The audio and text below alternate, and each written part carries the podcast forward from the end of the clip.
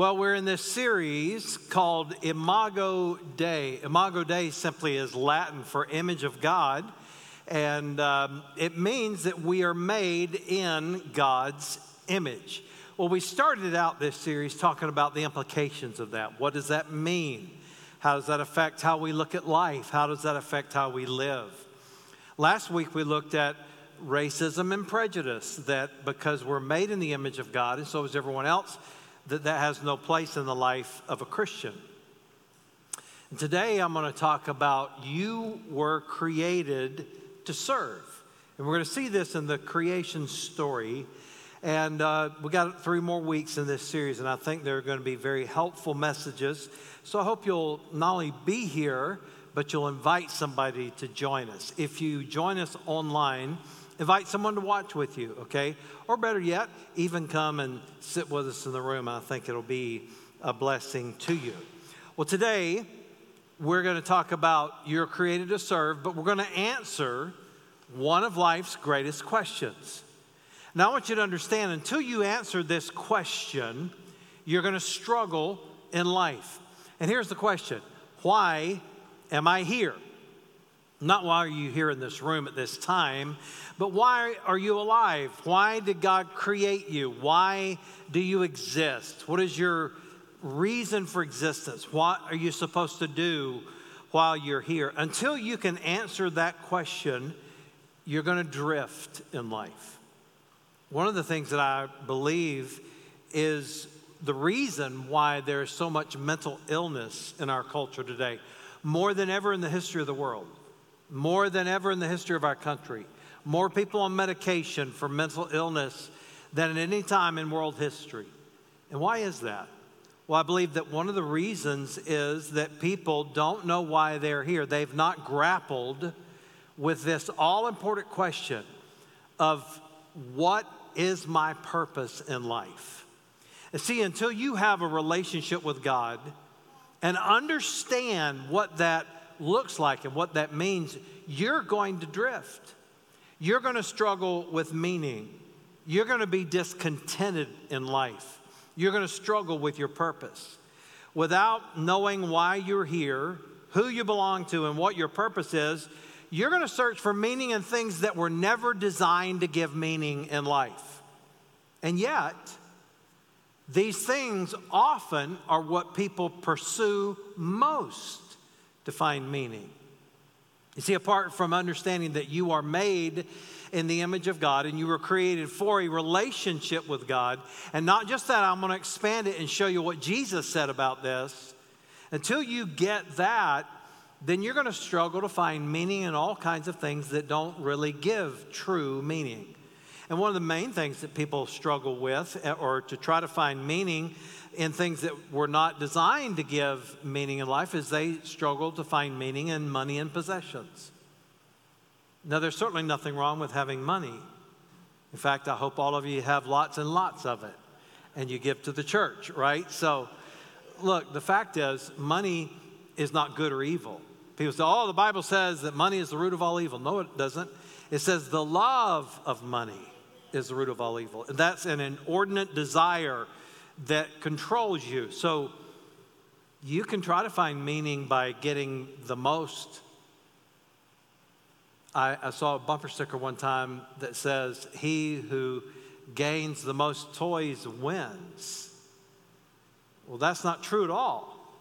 Because when you die, it doesn't matter how many toys you had, there's more to life than money and possessions. Um, once again, nothing wrong with money. Uh, nothing wrong with having possessions as long as they don't have you. That's very important to understand. Some people try to find meaning in their career. Nothing wrong with having a good career. I hope you have a great one. But that's not what gives true meaning in life. Now, you need a career, you need a job, okay? But that is not the thing. That's not the only thing or even the main thing. Some people they think that life consists of how many likes they get on social media or if they can become an influencer or not. And the truth is, and you, most of you know I'm not a super big fan of social media, it does have some very good benefits. but I don't understand it all. Don't want to understand it all. Uh, one of the great blessings when I went on that missions trip to Dominican Republic just a couple weeks ago is that I didn't have to look at the internet or anything for almost a week. That was great. That was great. But the point is, uh, some people try to find meaning in how well known they are, how popular they are, how many likes they get on social media. And that's not why you're here. Some people think that success is what drives you. And there are many different definitions of success. And so that's certainly not where you find your purpose in life. Now, these are not bad things. Don't think, leave here and think that the pastor's preaching against having a career or having some money in the bank. I was not. But I'm saying that until you understand your purpose in relationship with God, you're never going to be able to find true meaning in life. These things are meant to be blessings in life. These things can be conduits of God's blessings, but they're not the main thing. And until we understand that, we're going to drift in life. Until you discover the why, the what, and the how, you're going to feel great discontentment in life. I heard one guy that talked about how that all of his life he struggled and he sacrificed in order to be successful. And he said it this way He said, I spent all my career climbing the ladder of success. And when I got to the end of my career, I realized that my ladder was leaning against the wrong wall. What would that be like? How many people have lived life that way? You see, this is true. A lot of times we look at people that have a lot of money and we're like, well, that's true for them but it's not true for me. Did you know this is true for the wealthy and the poor? This is true for the powerful and the average and normal. It's true for the successful and the ordinary. Until you discover why, and not only that, what and how, then you're never truly going to find real meaning in life. Now, let me bring this down. Scripture is very clear about our purpose in life. And what we're going to see, and we've read this, this is the third time we've read this passage, uh, speaking from it. Um, we find that uh, God wants us to have a relationship with Him. We are made in the image of God, we're made on purpose and for a purpose. And nothing in life makes sense or gives lasting meaning apart from a relationship with God. In fact, Jesus Christ said it this way, and I want you to get this because this is more than what we think. The Old Testament writers, the prophets of old, they would often say it this way Love the Lord your God with all your heart, your soul, your mind, and your strength. And Jesus took it a step further. Someone asked Jesus, they said, What's the most important commandment in life? And Jesus, being the Son of God, knowing what the scripture said, he said, everything in the Bible, and I'm paraphrasing what he said, he said everything in the Bible can be boiled down to two things love the Lord your God with all your heart, soul, and mind, and love your neighbor as yourself. He said everything hangs on that. Let me just kind of for a second break this down. What does it mean to love the Lord your God with all your heart, your soul, your mind, and your strength? Well, we know what the heart represents it's the emotions. But if you love God only with your emotions, that's not enough. There are a lot of people that say, Oh, I love Jesus" or "I love God," and they what they mean is they have a, an emotional attachment to God. They can come to church and they feel the Holy Ghost goosebumps or whatever you want to call it. They get all excited about the music and they feel close to God. Well, that's loving God with your heart. But there is more to it than just loving God with the emotion. Nothing wrong with that. You should. But until you love God with your heart and your soul, what is your soul? Well, there's some debate about this, but that word for soul in the Bible, eh, it can just simply mean yourself, your body, okay? But it also refers to the complete person your mind, your heart, or your emotions, and your will or your decision making ability. So let's break that down for a second. He says, Love the Lord your God with all your heart, your soul, your mind, and he added, your strength. I'm to love God with my emotions. I'm to love God with my soul. My, in other words, my mind, my, my uh, decision making ability, the things that I do. I'm to love God with the decisions I make, the actions that I take in life. I'm to love God with my emotions and my actions, and I'm to love God with my mind. Some people are more intellectual than others, and they love the concept of God. They love learning neat stuff about the Bible. They love learning concepts about God, but when it comes to actually putting that into practice, count them out. It's not enough to love God with your mind. It's not enough to love God with just your decisions. There are many Christians that love God with their actions when it comes to taking a stand against certain kinds of sin. I find it interesting that there are Christians that boycott certain companies because of things that they do, but they never boycott a church because it's filled with gossips. They never boycott a church because it's filled with people that don't love others. They like to point out the sins of others, but not their own sin. You see, until I love God with not just my mind and not just my will or my volition or my, my actions, till I love Him with more than just my heart, my emotions, but I'm loving Him with my mind. I'm loving Him with the decisions that I make. I'm loving Him with how I live, with my actions. And then He said, Your strength. In the book of Romans, the Apostle Paul captured this this way. He said, We are to serve God, to love God with our bodies. We're to make them as a living sacrifice. Have you ever noticed that a lot of people they like the concept of loving God, but when it comes to their body, they don't actually want to follow through with it? You say, what do you mean? What, what, what does that mean? Well, the fact is, you can look up all you want, but until you show up physically, then you're not really loving God. Do you understand what I'm saying? Okay? So now, Jesus said, once again, I'm getting ready to read this, okay, and give you some principles. But Jesus said, Look, um, you're to love God with all your heart, your soul, your mind, your body. Now that's good. And there are a lot of Christians that do that. They go to church, they get the emotional part of it.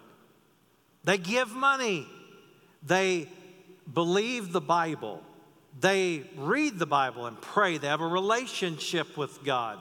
They behave like good people should behave. They're nice to others for the most part.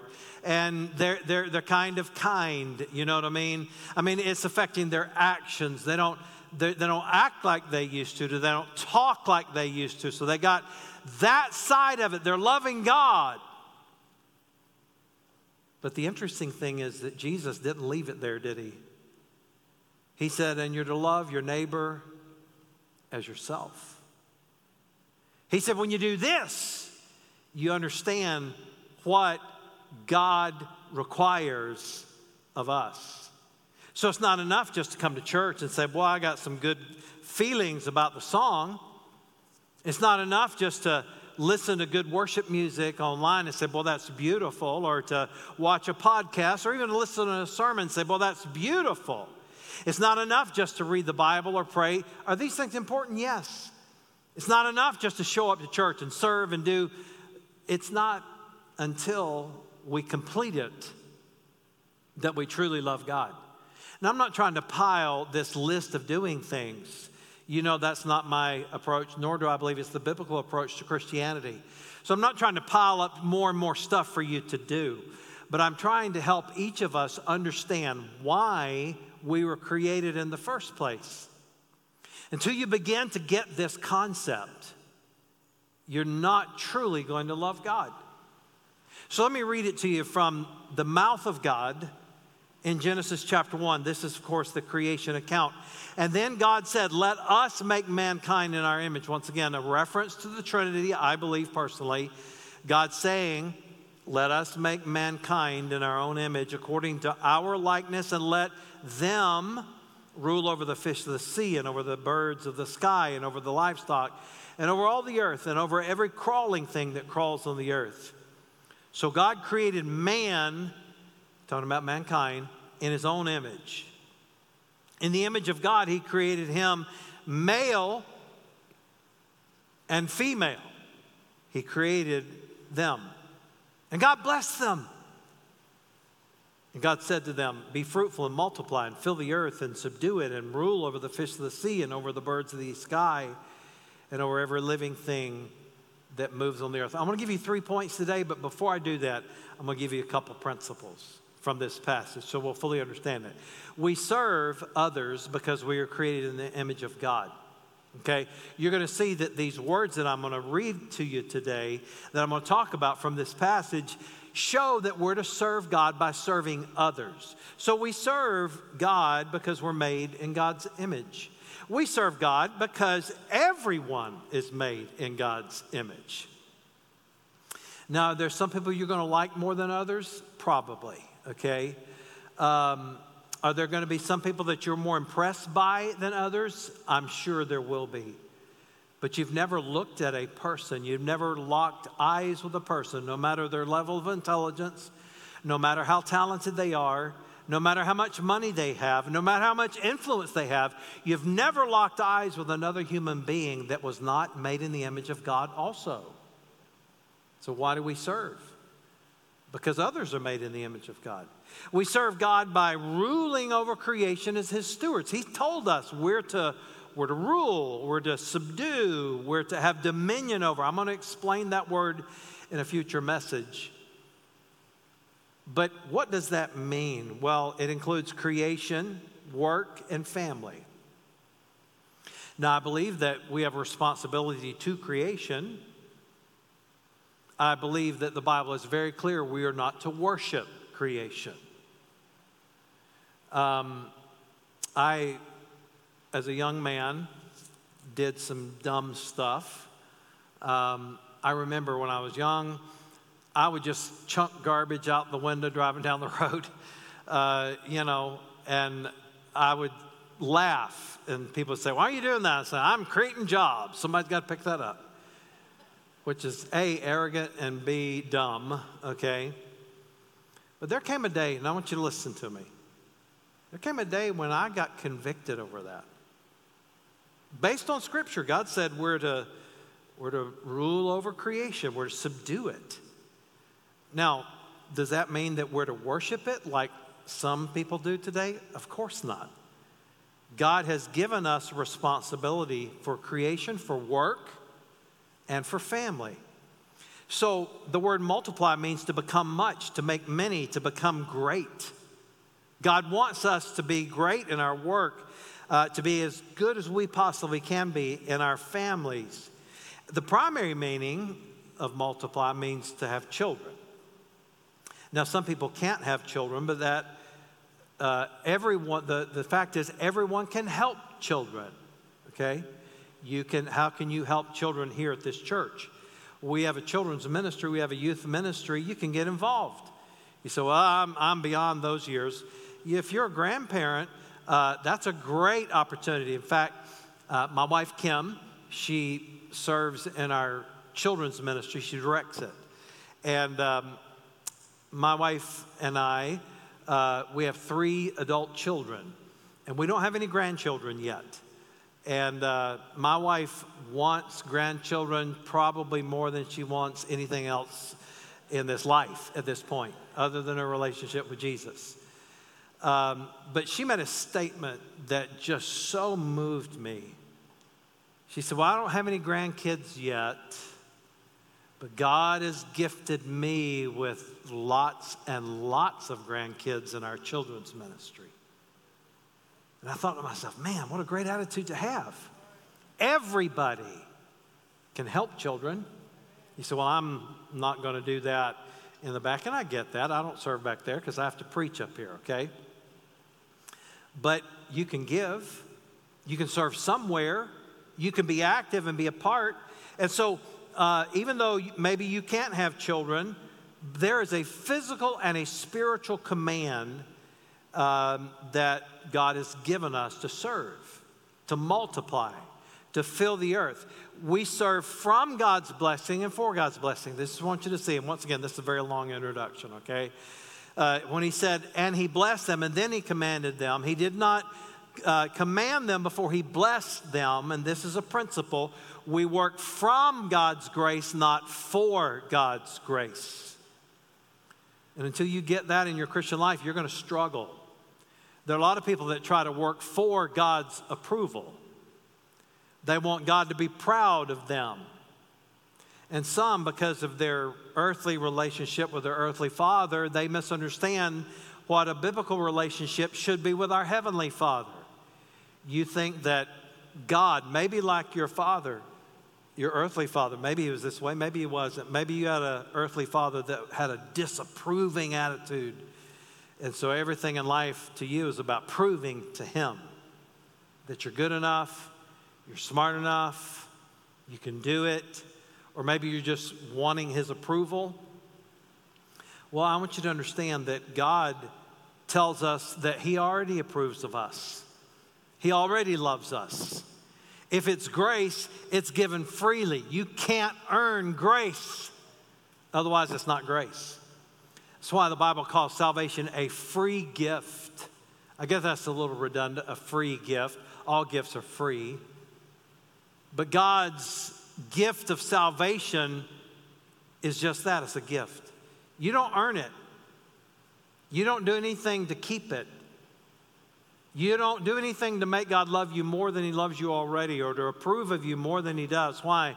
because we work from the blessing, not for the blessing. Until you learn that, you're going to struggle in your Christian life. You're going to have difficulty in your Christian life. And then we serve by being fruitful and faithful. And then I love the command to fill the earth. That is God's command to fill the earth with worshipers of Him. So, those are the principles. Now, I've got three points to give you, and I will not be very long on these, okay? So, it begs the question how should then we serve others? How then should we serve others? If God says, I've created you for this, and I want you to subdue the earth and rule over it, and I want you to, and He uses those words, I want you to, as Jesus said, to love God with all your heart, but also to love your neighbor as yourself. What does that mean? How do we do that? Well, Fortunately for us, God has a great variety of gifts. I want you to look around. Go ahead and look around.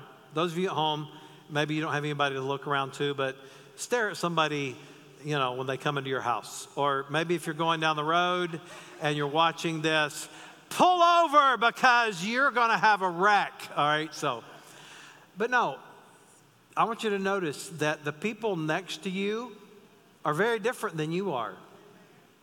And that's a good thing, okay? Uh, God has given us a variety of gifts, a variety of people. And if we're made in the image of God, how then should we serve others? We serve God by serving others. So let me give you these thoughts. Number one, we're to serve with compassion. Compassion. Proverbs 19, 17. If you help the poor, you are lending to the Lord and He will repay you. Now, there are many ways to help the poor. You help the poor through giving here at this church because we support missions across the world. Sometimes you do it because God prompts you. I'm going to just share a brief story with you. And I'm not, I hope you understand my purpose in telling this story. It's not to make me out to be the hero of the story because actually I'm the, almost the villain of the story. I was driving down the road where I lived the other day, and I saw a man walking on the side of the road, and he, he was struggling visibly. His foot was turned over like this, and he's walking almost on his ankle. His foot must have been hurting. And he was going very slowly and struggling, and it was obvious he looked homeless, okay? His hair was all messed up, his clothes were all messed up. And I didn't hear an audible voice, but it was very clear to me the voice of the Holy Spirit telling me, you need to give that guy some money. And being the very sensitive person that I am to the Spirit of God, I said, I'll do it later, you know. I was headed somewhere. In fact, I was taking my lawnmower to get worked on, and I said, I'll do it when I come back. So I drove by him. Well, I was, I don't know, probably close to an hour I was gone, maybe 45 minutes. And I came back, and the guy had not gone very far because he couldn't go very far very fast. And he was on the opposite side, and I it was traffic, and I couldn't get to him. So I'm like, oh, there he is, and I just zoomed right on past. And I don't know if you've ever experienced this or not, but my encouragement to you is when the Spirit of God speaks to you, you better listen. And I pulled off my exit where I live, and it was very clear. Once again, not an audible voice, though God could do that if He wanted to, but I, I'm glad He didn't. But the Holy Spirit said in my heart and in my mind, Are you going to disobey me? And then He said, You better do what I tell you to do. And I'm like, Yes, sir. so I turned my car around and drove back, and uh, it just was perfect where he was by the time I got back to him. And you know, when God tells you to give somebody some money, um, if you're like I am, you don't carry a lot of cash. I just carry credit cards, debit cards mostly. Um, but I did happen to have um, what I thought were some ones in my wallet, but they were not. I had a $20 bill in my wallet.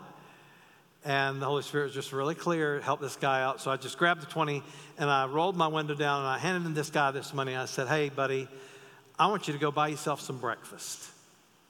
And he looked at me, and I'll not forget this.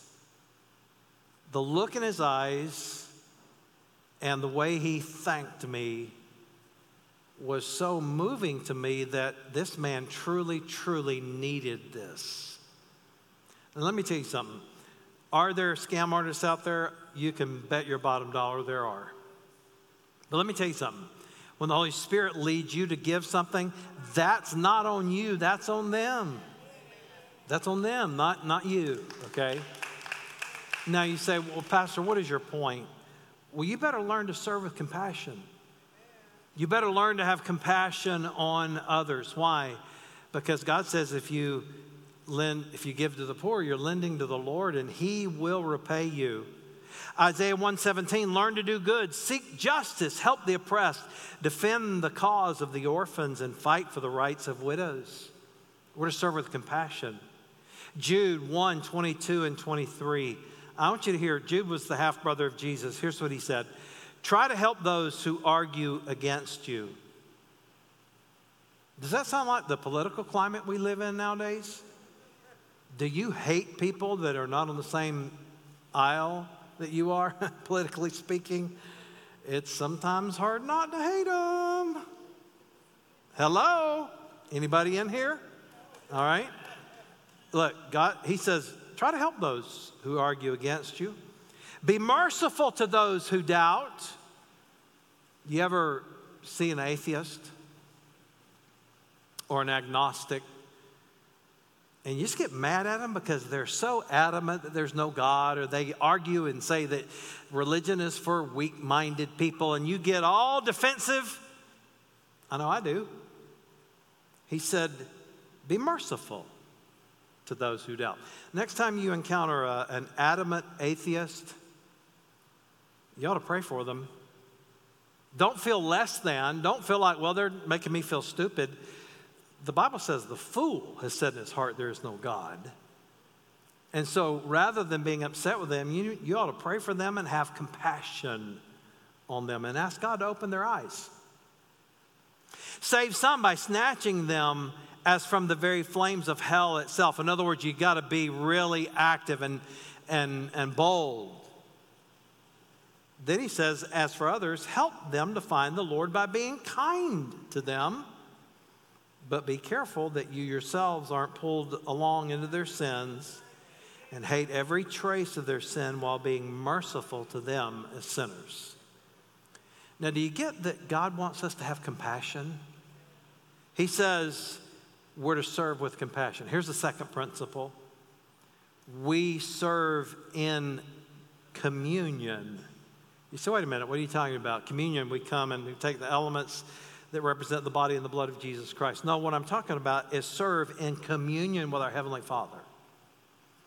In other words, your acts of service, your serving God, is only accomplished by serving God by serving others. Does that make sense? Okay. When you are serving God, you're to be serving others. That is in communion with God. John 14, 16, I will ask the Father, and he will give you another helper who will be with you forever. He's talking about the Holy Spirit, in case you're wondering. And this is what God promises to each of us the Holy Spirit will be with you. He's your helper. He will be the one that reminds you of Scripture and reminds you of why you're doing what you're doing. And let, let, me just encourage you because sometimes we get weary in the journey. I know I have, and I'm sure you have as well. But listen, he says, Jesus said, I'm going to give you a helper. I'm going to give you somebody that'll be with you. I'm going to give you somebody that will encourage you when you're down, somebody that will lift you up when you need it, somebody that will be there for you, who will remind you of the why. Ladies and gentlemen, when you get the why, then the what and how, they're just details. Because I can promise you this when you're serving other fallen, sinful human beings, sometimes it's going to be frustrating. Hello? You know why? Because they're just like you. They're not perfect, okay? That's why we say this church is the perfect place for imperfect people. You got to remember that. Why? Because I can promise you, that there are going to be times when somebody maybe they don't speak to you when you come in and you get offended by it. Not thinking about maybe what their day was like or their week was like, or maybe they didn't even see you and you get all upset. I can promise you, if you're looking for perfection, you won't find it in the pulpit of this church. And I promise you, if you come here long enough, I'm going to say something that probably offends you and you say, Well, I didn't come to church to be offended. Well, where do you normally go? Church is as good a place as any, right? All right, so look, Jesus says we're to serve in communion with Him. Because unless I'm doing this in communion with Him, then I'm not going to make it. 1 John 1 3. Remember, John was one of Jesus' disciples, right? And the Bible tells us that he knew that he was, he referred to himself as the disciple whom Jesus loved. And listen to what he wrote. First John, different than the Gospel of John, he wrote first, second, and third John in Revelation as well as the Gospel of John. But here's what he said in First John 1 3. We proclaim to you what we ourselves have actually seen and heard, so that, what was he talking about? He's talking about Jesus. I've actually seen him. I've actually heard about him. He said that he had actually touched him, he'd actually handled him, he had been with them. He's saying, I'm an eyewitness. This is not something I heard. This is not what some snake oil salesman tried to sell me. He said, I was there and I saw him and I know him. He said, We've done this so that you may have fellowship with us and our fellowship is with the Father and His Son, Jesus Christ. I am to serve in communion with God because that makes the difference. And then finally, we're to serve with commitment. We're to have compassion. We're to serve in communion with God. And we're to serve with commitment. I realize that the pandemic that happened a few years ago has changed the world. It's especially changed the church world. There are fewer than 50% of people that went to church regularly. By regularly, we mean at least a couple times a month. Before the pandemic, fewer, less than 50% of those people still go to church regularly. I mean, all you got to do is look around our church. We don't have nearly as many people after the pandemic as we did before it. Now, what's my point? My point is, you got to serve with commitment because sometimes life happens. Sometimes your schedule gets too busy. Sometimes it's more convenient not to be faithful, but it requires commitment. Matthew 28, uh, 20, verse 28 the Son of Man did not come to be served, he came to serve others. Matthew 10, 2, and if you even give a cup of cold water to one of the least of my followers, you will surely be rewarded. You see, you don't have to be Hercules. You don't have to make Herculean efforts. You don't have to be Billy Graham. You don't have to be Mother Teresa. You don't have to be a missionary that goes to some place that you've never heard of. I always was afraid when I was a young man that God was going to call me to a place where there were giant spiders and I was going to wake up every morning with a giant spider. I don't know why I had this, uh, this crazy idea.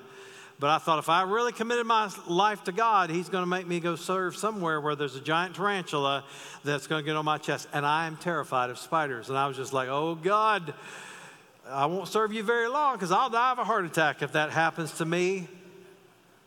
Listen, He's saying, whatever you do, if you do it for Him, in communion with Him. Now, He's not saying that you should be content with just tiny little effort. That's not what He's saying. But He's saying that every effort to serve God by serving others is rewarded. You know, that's why we talk about next steps. Some of you, your next step is you just need to step into serving. And some of you have been in that, your next step is you need to step up, not just step out, but step up. Maybe you need to lead. Maybe you need to be more involved. You see, he said, if you give even a cup of cold water in his name, you'll be rewarded. And then I end with this Romans 12 5. We are all parts of his one body, and each of us has different work to do. And since we're all one body in Christ, we belong to each other, and each of us needs all the others. I was watching some college football last night. Praise God. Um, very happy about that. And one thing I noticed, okay, no, I didn't watch LSU. Why would I watch LSU? I'm a Christian, all right? So, was watching North Carolina. All right, so, and the reason I know God is a Tar Heel fan is because the sky is Carolina blue. All right, so that is that is God's team. All right, so maybe I was, I was watching, and uh, as North Carolina demolished the offensive line of South Carolina, something dawned on me. If just one offensive lineman is not doing his part, the team suffers. And if that's true in football, it's truly mega true in the church. You see, we all belong to each other. We all have something to do. And so, the greatest ability that you have is availability. You may not be the most talented. That's okay. God made you like you are. But your ability is not what matters, it's your availability that matters most. Now, I, I understand that there are certain things that, you know, if you come to me and say, Pastor, I'm going to sing, and you can't sing, no, you're not. All right, so you're going to you're going to greet people. You're going to smile. You're going to serve in children's ministry. You're going to do something else. You're not going to sing because uh, you say, I heard one guy was like, hey, God gave me this song. And I heard him sing it. I'm like, God didn't give you that because God writes better songs than that. So, but my point is, you've got something that you can do. and the best of ability is availability. All right? Well, let's pray together. Heavenly Father, thank you for the Word of God and what so practical and what it means to us and how it opens our eyes and our hearts. And I pray that you'd help each of us today to have our spiritual ears in tune with what you're saying to us. In Jesus' name I pray. Amen. Amen.